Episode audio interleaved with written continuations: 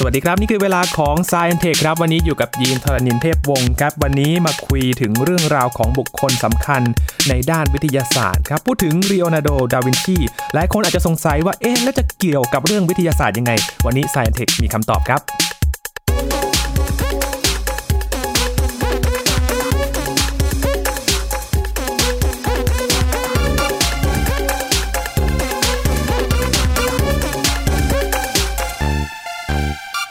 วันที่ 2 พฤษภาคมที่ผ่านมาครับ เป็นวันครบรอบ 500 ปีการจากไปของลีโอนาร์โด ดาวินชีครับคุณผู้ฟังอาจจะสงสัยว่าแล้วลีโอนาร์โด ดาวินชีเนี่ย จะเกี่ยวข้องกับวงการวิทยาศาสตร์ยังไงนะครับมาหาคำตอบกันวันนี้อยู่กับอาจารย์บัญชาธนบุญสมบัตินะครับ สวัสดีครับอาจารย์ครับ สวัสดีครับยินครับ สวัสดีครับท่านผู้ฟังครับยินก็ยังสงสัยครับอาจารย์ว่าลีโอนาร์โด ดาวินชีเนี่ยเราก็จะ พูดถึงผลงานเด่นๆ ก็อย่างเช่นภาพวาดโมนาลิซาภาพวาดต่างๆ ในด้านศิลปะ เขาเกี่ยวข้องกับด้านวิทยาศาสตร์ด้วยเหรอครับอาจารย์ ครับ น่าน่าสนใจไหมครับเอ่อดาวินชีนี่ส่วนใหญ่ภาพลักษณ์ของเอ่อของเขาเนี่ยครับคนส่วนใหญ่รู้จักว่าวาดภาพโมนาลิซาใช่ไหมคครัรับบนะที่มีรอยยิ้มที่เป็นปริศนานะครับแล้วก็ภาพเอ่อพระกยาหารมือสุดท้ายนะครับ The Last Supper นะครับแต่เอาเข้าจริงแล้วนะครับดาวินชีเนี่ยนะครับเป็นเรียกว่าอย่างนี้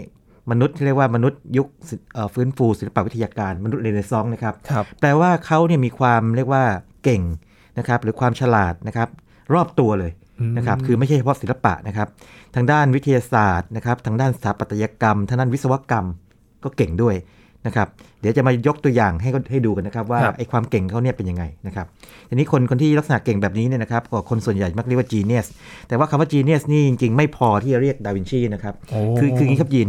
เอ่อเดี๋ยวเล่าให้ฟังอย่างนี้ก่อนสมมติว่าใครสักคนนะครับเก่งเรื่องไหนมาก ๆเลยนะครับมาก ๆเลยนะครับแต่อาจจะไม่ถึงขั้นอัจฉริยะนะเราเรียกว่าเขา gifted คือมีพรสวรรค์ นะครับหรือว่ามี talented นะครับแบบมีแล้วก็ลักษณะพิเศษบางอย่างที่เก่งกาจด้านนั้นครับแต่ถ้าเขาถึงขนาดที่ว่าอย่างให้โมซาร์ทเนี่ยที่สามารถจะแต่งเพลงได้ตั้งแต่อายุไม่กี่ขวบนะครับห้าขวบเนี่ยอย่างนี้คือ genius ละนี่คืออัจฉริยะใช่ไหมครับครับอ่าหรืออย่างไอน์สไตน์เนี่ยคิดในสิ่งที่เรียกว่าทฤษฎีที่เอ่อแม้แต่นักฟิสิกส์เก่งๆเนี่ยยังคิดไม่ได้เนี่ยนะครับนี่คืออัจฉริยะแล้วแต่ดาวินชีเนี่ยนะครับมีมีสองมิตินะครับมิติหนึ่งคืออย่างนี้เขาเก่งหลายอย่างนะครับและในความเก่งหลายอย่างเขาเนี่ยในแต่ละอย่างที่เขาเก่งเนี่ย เก่งเกินกว่าปกติด้วยอืมแบบนี้นะครับเอ่อตอนที่เก่งหลายอย่างเนี่ยเขาเรียก polymath คือเป็นคนคนคล้ายๆภาษาไทยไม่มีคำนี้นะฮะภาษาไทยนี่อาจจะคิดถึงพหูสูตรที่เก่งหลายอย่างนะครับ แต่ครับพหูสูตรเนี่ยมันให้เอ่อความหมายที่คล้าย ๆ กับว่าเป็นคนที่รอบรู้ซะมากกว่าครับแต่ดาวินชีเนี่ยลงมือด้วยเหมือนกันนะลงมือวาดลงมือปั้น ลงมือออกแบบนะครับ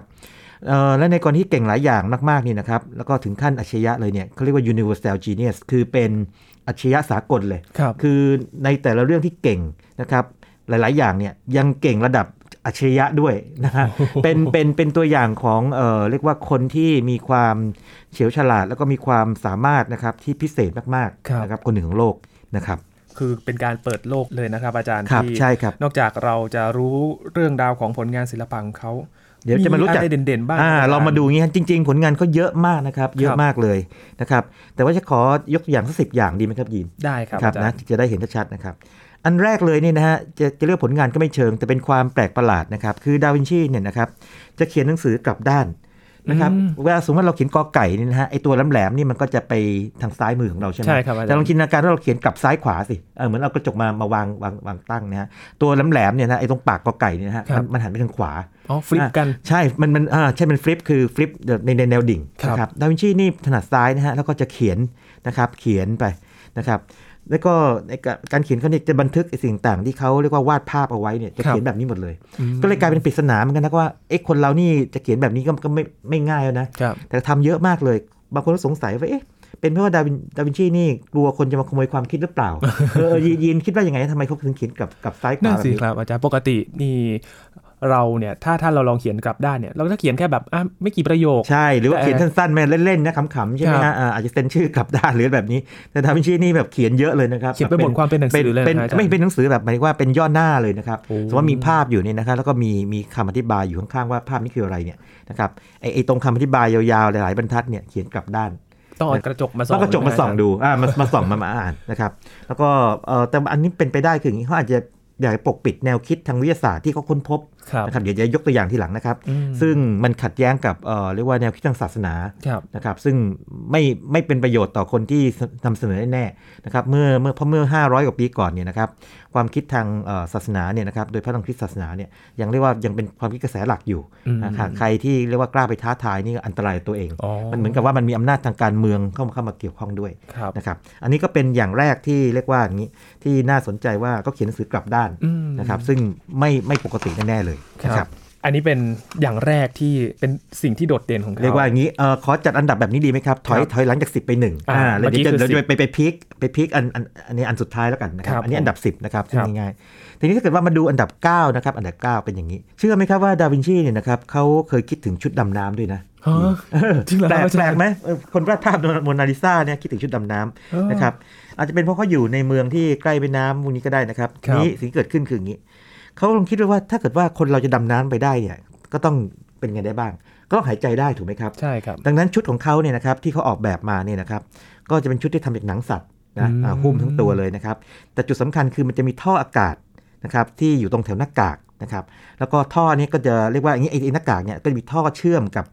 เอ่ออุปกรณ์อีกอย่างหนึ่งนะครับครับรูปร่างคล้ายๆ กับเป็นเรียกว่าระฆังคว่ำนะครับซึ่งลอยบนผิวน้ำแปลว่าอย่างนี้ อากาศจากเรียกว่าข้างบนเนี่ยเหนือผิวน้ำเลยเนี่ยนะครับจะส่งลงมาสามารถที่จะส่งลงมาตามท่อนี้ได้โอ้นะครับอ่าซึ่งซึ่งเอ่อ ปัจจุบันก็คล้ายๆมีคนพยายามทำขึ้นมาตามเขาเนี่ยปรากฏว่าก็ใช้งานได้ในระดับหนึ่งเหมือนกันครับนะฮะหมายถึงว่าความคิดเขาเนี่ย work นะฮะ workแล้วก็จุดน่าสนใจคือไงครับยินเอ่อสำหรับผู้ชายนะครับบางทีอั้นปัสสาวะไม่อยู่เนาะครับอยู่ลงไปนานๆเนี่ยมีถุงสำหรับใส่ปัสสาวะด้วยนะฮะโอ้คือคิดคิดละเอียดขนาดนี้เลยนะครับครับจริงๆเป็นความคิดที่ไม่ไม่ธรรมดาเลยงั้นถ้าเกิดว่าใครเรียกว่าไม่เคยรู้เรื่องนี้มาก่อนแล้วมาได้ยินครั้งแรกเนี่ยอาจจะคิดโอ้โหคนนี้นี่มันมัน เรียกว่าคำอัจฉริยะอาจจะไม่พอนะเดี๋ยวมาดูนะนี่นี่สองอย่างนะครับนะครับ เรื่องชุดดำน้ำนี่ก็อย่างหนึ่งนะครับแค่ชุดดำน้ำก็ไม่ธรรมดาไม่ธรรมดานะคบอจแล้วนะครับโอ้โหผ่านมา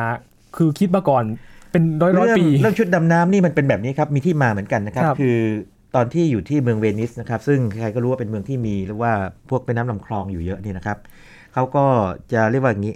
ตอนไปอยู่เมืองเนี้ยเขาก็อยากจะเรียกว่าอย่างนี้ ทำอุปกรณ์อะไรบางอย่างนะครับ หรือว่าอะไรบางอย่างที่จะช่วยเหลือเมืองนี้จากการถูกโจมตีโดยศัตรูครับนะครับ คนที่มาโจมตี เพราะฉะนั้นสมมติว่าไอ้ศัตรูที่มาทางเรือใช่ไหมเพราะมีน้ำนี่ใช่ไหมก็จะว่าให้ทหารเนี่ยครับใส่ชุดดำน้ำลงไปเนี่ยลงไปจัดการ นะฮะดำน้ำลงไปจัดการอืมดาดาวินชีนี่พบว่าอย่างนี้นะฮะครับในในช่วงชีวิตของเขาเนี่ยนอกจากงานศิลปะ แล้วก็งานทางด้านสถาปัตยกรรม ซึ่งเดี๋ยวยกตัวอย่างไปเนยครับยังมีเรื่องเกี่ยวอาวุธเนี่ยเยอะทีเดียวอืมไอ้ชุดดำน้ำนี่จริงๆ จะว่าไปแล้วเนี่ยนะฮะก็เป็นส่วนหนึ่งของเรียกว่าอาวุธได้เหมือนกันโอ้นะครับระบบป้องกันนะครับขครัองบเขานะครับที่เขาสกิปมาครับครับอะถอยหลังไปที่อะเดินหน้าไปที่ 8 กันบ้างครับอันดับาจารย์8นะครับอันดับ 8 อันนี้ก็เกี่ยวเรื่องการสงครามเหมือนกันครับยีนครับลองจินตนาการแบบนี้นะครับสมมติว่าเอ่อมีการสู้รบกันนะครับ แล้วก็เราจะพาทหารเนี่ยบุกไปในเมืองจริงหรือถอยนะครับครับปรากฏว่าอย่างนี้มันต้องข้ามแม่น้ำไงอ่านะครับดาวินชีจะคิดถึงสะพานบางอย่างนะครับที่อย่างนี้ครับ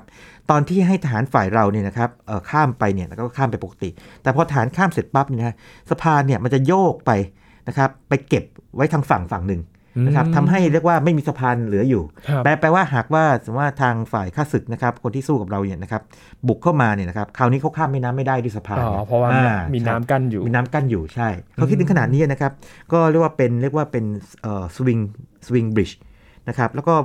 ปัจจุบันเนี่ยแน่นอนว่าก็จะมีคนที่ไม่ได้สร้างของจริงขึ้นมา แต่ว่าสร้างแบบจำลองขึ้นมาครับนะครับแบบจำลองขึ้นมาแล้วก็ดูตามแบบที่เขาวาดขึ้นมาเนี่ยนะครับอืมแล้วก็ลองดูว่า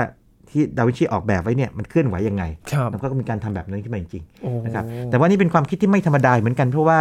แม้จะมีใครสักกี่คนนะที่คิดถึงเอ่อสะพานที่มันพิเศษถึงขนาดที่ว่าสามารถที่จะขยับปิดเปิดหมายถึงว่าข้ามแม่น้ำนะฮะก็เอาไปคล่อมแม่น้ำไว้นะให้คนข้ามมานั่นสิเป็นครับถ้าไม่อาจารย์ใช้งานก็เหวี่ยงไปอีกทางหนึ่งเป็นต้นครับนะครับอันนี้ก็เป็นลักษณะของดาวินชีที่คิดถึงเรื่องพวกเครื่องยนต์กลไกเก่ง วาดภาพเก่งอืมนะครับ แถมยังมีความรู้ทางสถาปัตยกรรมนะฮะแล้วก็พอดีมาใช้กับเรื่องทางทางการทหารนะครับอันนี้ก็เป็นอันดับ8นะสะพานเรียกว่าสะพานที่ขยับอ่าหมุนได้นะคครัรับบอะอันดับเจ็ดแล้วครับอาจารย์อ่าอันนี้น่าสนใจ อันนี้เป็นความฝันของมนุษย์ทั่วไปเลยนะครับ แน่นอนว่ามนุษย์นี่เห็นนกบินนะคครัรับบก็อยากบินได้บ้างอืมนะครับดาวินชีนี่ก็ไม่ไม่ไม่ต่างจากคนอื่นนะครับอีกหลายคนเลยซึ่งคิดถึงการบินของนกทีนี้นกมีปีก ใช่ไหมยินครับแล้วนกมันก็พือปีกนะส่วนส่วนใหญ่นะจะมีจำนวนหนึ่งที่อาจจะบินแบบร่อนแต่ในที่สุดเนี่ยมันก็ต้องพือปีกในบางจังหวะ ก็ตอนแรกเนี่ยก็คิดถึงเรียกว่าอุปกรณ์ที่ช่วยให้คนเนี่ยบินได้โดยการเรียกว่าขยับขยับปีกก่อนโอ้แต่ปรากฏว่าเออไม่ได้นะอ่าอันอันนี้ไม่ได้แน่นอนเพราะว่าแรงมนุษย์เนี่ยทำไม่ได้นะครับพอล้มเหลวเนี่ยนะครับสิ่งที่เกิดขึ้นคือดาวินชีก็เปลี่ยนแนวคิดใหม่ กลายไปเป็นเออเรียกว่าอย่างนี้เป็นเครื่องร่อน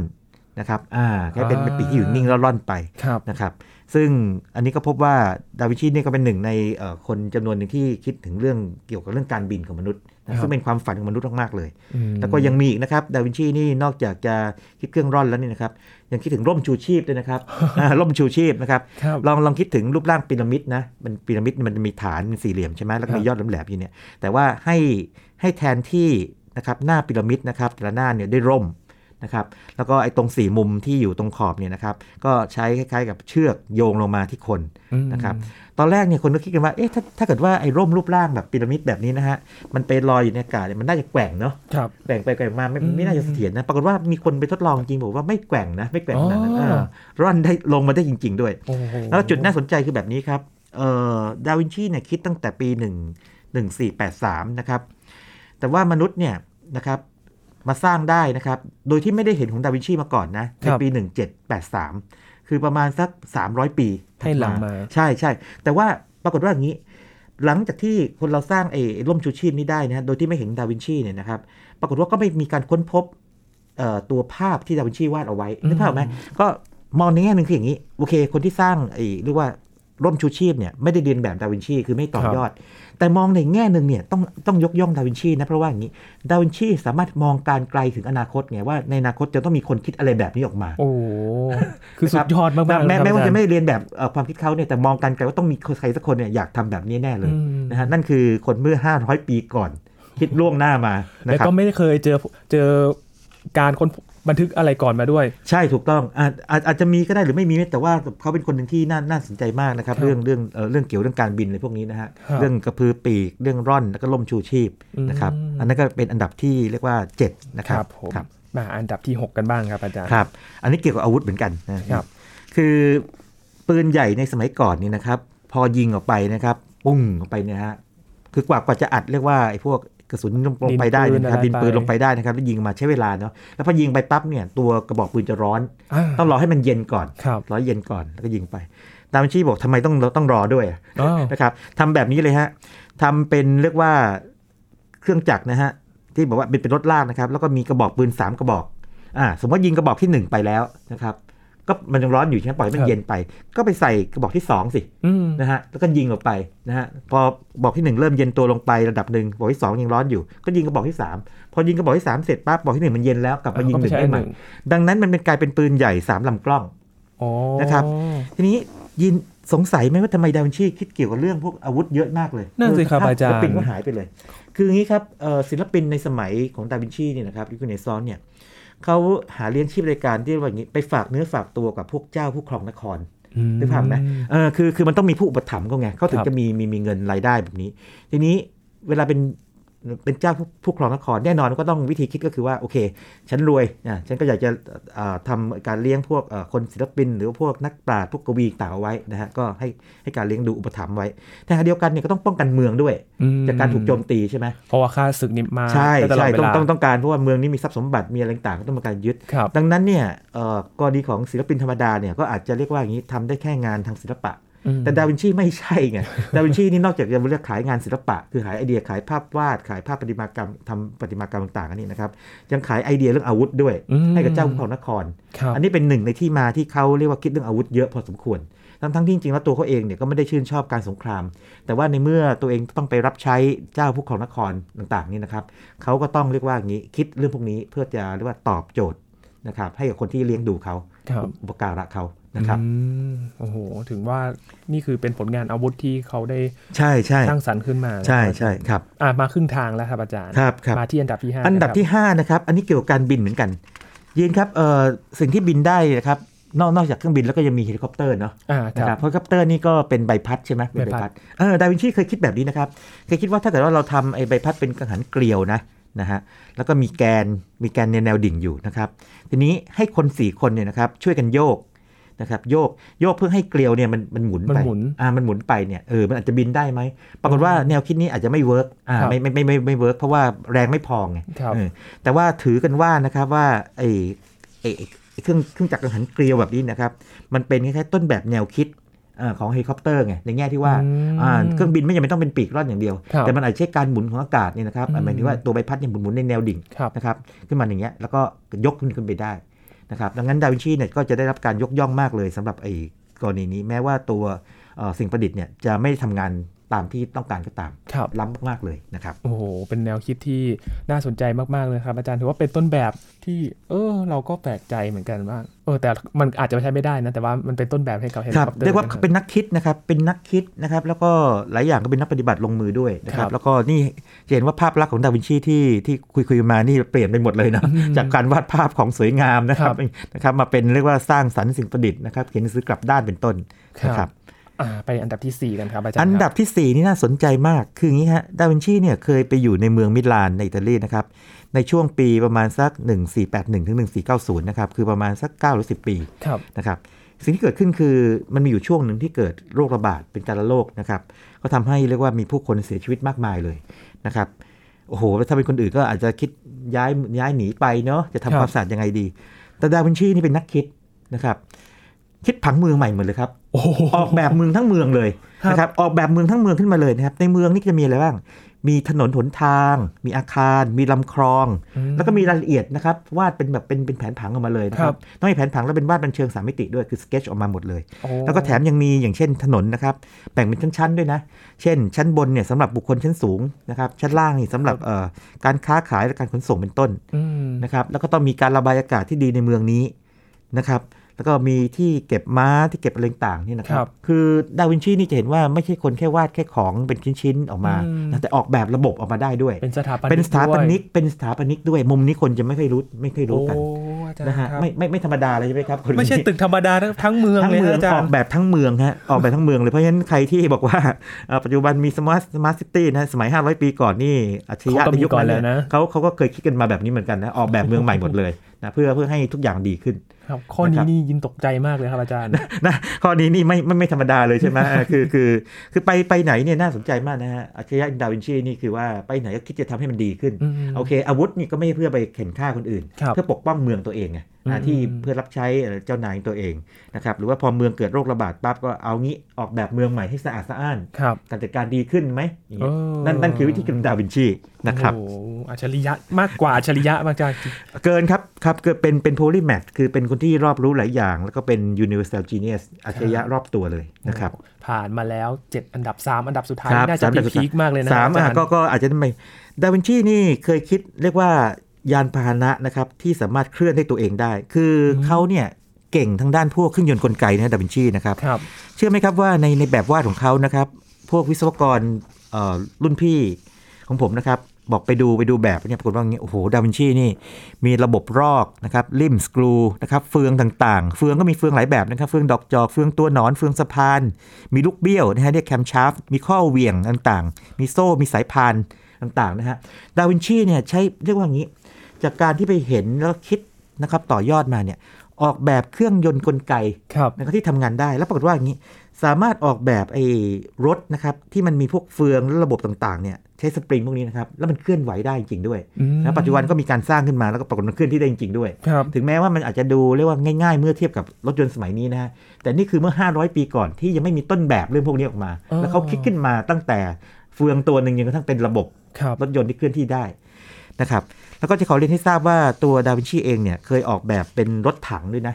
รถถังรถถังนี่แต่ว่ามันไม่เหมือนไม่เหมือนรถถังปัจจุบันนะ คือครับเป็นเรียกว่าเป็นรถหุ้มเกราะดีกว่าอืมนะลองคิดถึงจานบินก็ได้นะฮะแต่ว่าครับมันมันวิ่งอยู่บนพื้นเนี่ยนะครับมันมีเกราะป้องกันไม่ไม่ให้เรียกว่าคนมาทำร้ายนะครับว่าตัวมันเคลื่อนที่ได้ แต่ปรากฏว่าเอ่อมีวิศวกรปัจจุบันไปดูแบบนะครับบอกว่าเฮ้ยดาวินชีออกแบบผิดหรือเปล่าเพราะว่าล้อหน้ากับล้อหลังเนี่ยเวลาเคลื่อนที่มันหมุนคนละทางคือดูจากเฟืองแล้วเนี่ยอ๋อนะครับเออ ก็เลยบอกสงสัยพลาดแล้วมั้งคราวนี้ แต่บางคนก็มองแง่ดีบอกว่าดาวินชีอาจจะตั้งใจก็ได้ คือ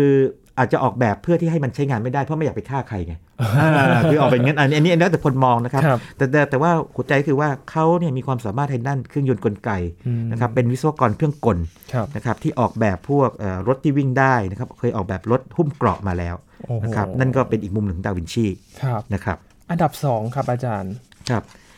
อันดับสองนี่น่าสนใจมากเลย อันดับสองนี่เมื่อกี้นี่เราพูดถึงการออกแบบเป็นส่วนใหญ่ใช่ไหมครับ อันดับสองนี่ดาวินชีทำตัวเป็นนักธรณีวิทยานะ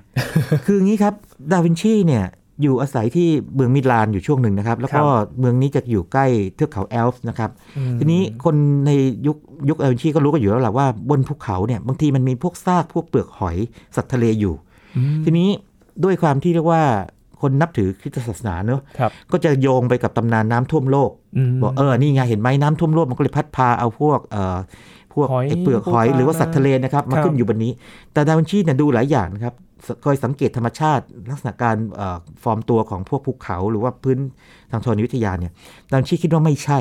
ดาวินชีคิดว่านี่นะครับมันน่าจะเกิดจากการยกตัวของพื้นผิวโลกมก็คือคิดถึงคล้ายๆธรณีวิทยาสมัยใหม่ไงครับการมีการยกตัวของการพื้นผิวโลกขึ้นมาเคลื่อนที่ใช่ แล้วก็เนี่ยแต่ว่าพอคิดอย่างนี้ได้ปั๊บเนี่ยอันตรายละเพราะว่าครับมันขัดแย้งกับคำสอนทางศาสนาไงโอ้โหเนี่ยแล้วก็นี่เป็นเหตุผลหนึ่งที่ทำให้คนเชื่อว่าเอ๊ะเป็นไปได้ไหมที่ดาวินชีเนี่ยโอเค เสนอแบบนี้ขึ้นมาแต่ว่าเขียนกลับด้านไง คนส่วนใหญ่แยกอ่านไม่ออกอ๋อไงอ่อ่าครับทำทำให้แนวคิดนี้แบบไม่ต้องแพร่หลายมากนัก เพราะถ้าขืนแพร่หลายไปมากเนี่ยเดี๋ยวจะโดนสอบสวนอืมเหมือนจำได้ไหมที่บางคนอะเรียนเด็กๆมาบอกว่าการลิเลโอเนี่ยฮะโดนเรียกว่าศาสนาจักรเล่นงานอะไรแบบนี้ครับเป็นต้นนะดาวินชีนี่ก็อาจจะจะคิดแบบนี้ก็ได้นะครับครับ ก็ในแง่นี้อันดับ 2 ก็คือเป็นเรียกว่าตารางธรณีการนะครับก็คือรู้ว่าโลกเนี่ยมันมันมันมีเรียกว่าใช้เวลายาวนานในการครับเปลี่ยนแปลงนะครับเป็นนักธรณีวิทยาด้วยนะครับดาวินชีอืมนะครับโอ้โหเป็น จริง ๆ พอดูเรื่องราว แล้วก็ดูความเป็นไปได้สมัยก่อนที่แบบว่ามีทั้งเรื่องศาสนามา ก็คืออาจจะคิดได้แต่ว่าจะเผยแพร่อะไรก็ใช่ไม่มากใช่นะใช่อาจารย์แล้วความจริงเนี่ยนอกจากเป็นนักธรณีวิทยานะดาวินชีนี่ยังเป็นเรียกว่าบางคนถือว่าเป็นบอทานิสคือเป็นนักพฤกษศาสตร์ด้วยนะครับครับเพราะว่าวาดภาพเกี่ยวกับพวกพืชหรือว่าผลไม้ต่างๆนี่ว่าเยอะมากเลยอย่างละเอียดเลยนะครับแล้วบันทึกต่างๆไว้ด้วย คือเป็นคนที่สังเกตธรรมชาติสังเกตไหมครับภูเขาต้นไม้นะครับ ร่างกายมนุษย์ แล้วก็เป็นนักออกแบบนะฮะเชิงสถาปัตย์เชิงเครื่องยนต์กลไกต่างๆเรียกว่ารอบด้านมากๆเลยครับนะครับอันดับหนึ่งครับอาจารย์ดูอ่าจากรูปนี้ดูเหมือนว่าจะคุ้นเคยกับใครหลายคนนะครัใช่ผู้วิฟังจูน่าจะเรียนคุ้แมคนหอกัวิจูเรียนแมนเอ่อท่านผู้ฟังเคยเห็นภาพดีไหมครับ เป็นรูปคนนะครับ เป็นรูปคนครับเอ่อมือดูเผินๆเหมือนกับมีสี่แขนสี่ขาอืมนะครับเป็นรูปผู้ชายเนาะคผรับมออกยาวๆก็เสื้อกระเซิงหน่อยนะครับครับเอ่อ สองแขนเนี่ยยื่นออกไปตรงๆนะครับตั้งฉากกับลำตัวนะครับอีกสองแขนเนี่ยยกมือนิดหนึ่งนะครับแล้วก็ขาเนี่ยก็จะมีคู่หนึ่งที่ตรงๆ อีกอีกสองขาเนี่ยจะครับกลางออกนิดหน่อย แล้วก็คนเนี่ยก็อยู่ในวงกลมวงหนึ่งนะครับแล้วก็มีสี่เหลี่ยมอยู่ด้วยนะครับนี่เรียกว่าวิทูเรียนแมนนะครับเป็นภาพที่เรียกว่าอย่างนี้ น่าสนใจมากครับคือว่าอย่างนี้ เป็นภาพที่ผนวกเอาศิลปะเข้ากับสัดส่วนทางคณิตศาสตร์มคืออย่างนี้ครับเออมันมีเรียกว่าอย่างนี้ เป็นสถาปนิกนะครับนะครับที่อยู่ในอ่าเป็นวิศวกรชาวโรมันนะครับเขาบรรยายนะชื่อคนที่ชื่อมาคัสวิทูเวียสพอริโอนะครับบรรยายเอาไว้ตั้งแต่ร้อยปีก่อนคริสตกาลแล้วนะครับบอกว่าเนี่ยร่างกายมนุษย์ที่สมบูรณ์แบบเนี่ยนะครับจะต้องมีสัดส่วนแบบนั้นแบบนี้นะครับ เช่นครับหนึ่งฝ่ามือเนี่ยยาวเท่ากับความกว้างของนิ้วมือทั้ง 4 อย่างนี้เป็นต้น แล้วก็บอกเรงต่างเยอะแยะไปเลย ทีนี้ปรากฏว่าศิลปินหลายคนพยายามจะวาดภาพตามคำบรรยายที่ออกมา แต่วาดไปวาดมาผิดสัดส่วนกันเลย คือร่างกายมนุษย์ผิดสัดส่วนเลยแต่เพราะว่าอะไรครับเพราะว่าเขาพยายามวาดภาพคนคนเดียวไงแล้วก็ให้ได้ตามนี้แต่ไม่ไม่ถูกดาวินชีเนี่ยนะครับ ปรากฏว่าอย่างนี้ มีความเรียกว่าความคิดสร้างสรรค์สูงมากคือว่าดเป็นเหมือนคนสองคนซ้อนกันอยู่ครับในวงกลมและในสี่เหลี่ยมจัตุรัสนะครับอืมแล้วออกมาปรากฏว่าอย่างนี้ ตรงตามคำบรรยาย นะครับแล้วก็ได้สัดส่วนที่ถูกต้องด้วยโอ้นะครับอันอันนี้ก็ถือว่าเป็นพีคมาก ๆ เลยของครัดาบวินชีแล้วก็ถ้าเราดูเอ่อวารสาร National Geographic เล่มเล่มล่าสุดนะครับครับที่ที่ไม่ให้ปลายเดือนเนี่ยนะครับปรากฏว่าเอาภาพนี้ขึ้นปกด้วยอ่าก็คือเป็นผลงานที่พีคสุดแล้วของเขาครับนะครับอืมพอฟังจากสิบผลงานที่ดูนี่มีหลายด้านมากๆหลายด้านะครับมากอจรๆเลยนะครับโดยเฉพาะเรื่องเกี่ยวกับเรื่องร่างกายต่างๆ ร่างกายมนุษย์นี่ดาวินชีนี่ต้องเรียกครับว่าอย่างนี้ อดใจกล้าไม่เบานะ เพราะว่าเวลาจะเอ่อศึกษาร่างกายมนุษย์นะครับบางทีไปขโมยศพออกมานะครับอ๋อซึ่งเป็นข้อห้ามทางศาสนานะครับแล้วมาผ่าดูเครื่องในอะแล้วก็ดูว่าอะไรอยู่ตรงไหนอืมแล้วก็วาดมันออกมาตามนั้น บางทีวาดภาพม้าเนี่ยดูกล้ามเนื้อม้าก็เอาเอาม้าที่ตายแล้วมาผ่าดูนี่เป็นต้นนะครับซึ่งซึ่งเอ่อคนบางคนก็กำลังเกลียดนะบอกโอ้โหนี่เอาของตายแล้วมา แต่ในแง่ของคนที่เขาสนใจเขาเขาสงสัยไงครับว่าจริง ๆ แล้วเป็นยังไงเนี่ยไม่ใช่คาดเดาเนี่ยนะครับต้องเอาของจริงมาดูอืมแล้วก็ทำตามของจริงนะครับอืม นี่เป็นผลงานที่เรียกได้ว่ายิ่งกว่าอัจฉริยะเลยนะครับ อย่างที่อาจารครัย์บบอกว่า l ี o อ a r โดดาวินชีเนี่ยนอกจากผลงานทางศิลปะแล้ว วันนี้ Science Tech ชวนคุณผู้ฟังได้เปิดโลกมากขึ้นนะครับ ว่าจริง ๆ แล้วเนี่ยมีผลงานด้านวิทยาศาสตร์ที่เกี่ยวข้อง แล้วก็เป็นผลงานของ l ี o อ a r โดดาวินชีเอง มีผลงานเป็นที่ประจักษ์แล้วก็มีหลาย ๆ ด้านมาก ๆ เลยนะครับ เป็นการรับลึก 500 ปีการจากไปของดีโอนาโดดาวินชีในปีนี้ด้วยนะครับ ทั้งหมดนี้คือ Science Tech ประจำวันนี้นะครับ คุณผู้ฟังติดตามรายการย้อนหลังก็ได้ที่ www.thaipbsradio.com นะครับ วันนี้ยินทรณินเทพวงศ์พร้อมกับอาจารย์บัญชาธนบุญสมบัติต้องลาไปก่อนแล้วนะครับ สวัสดีครับ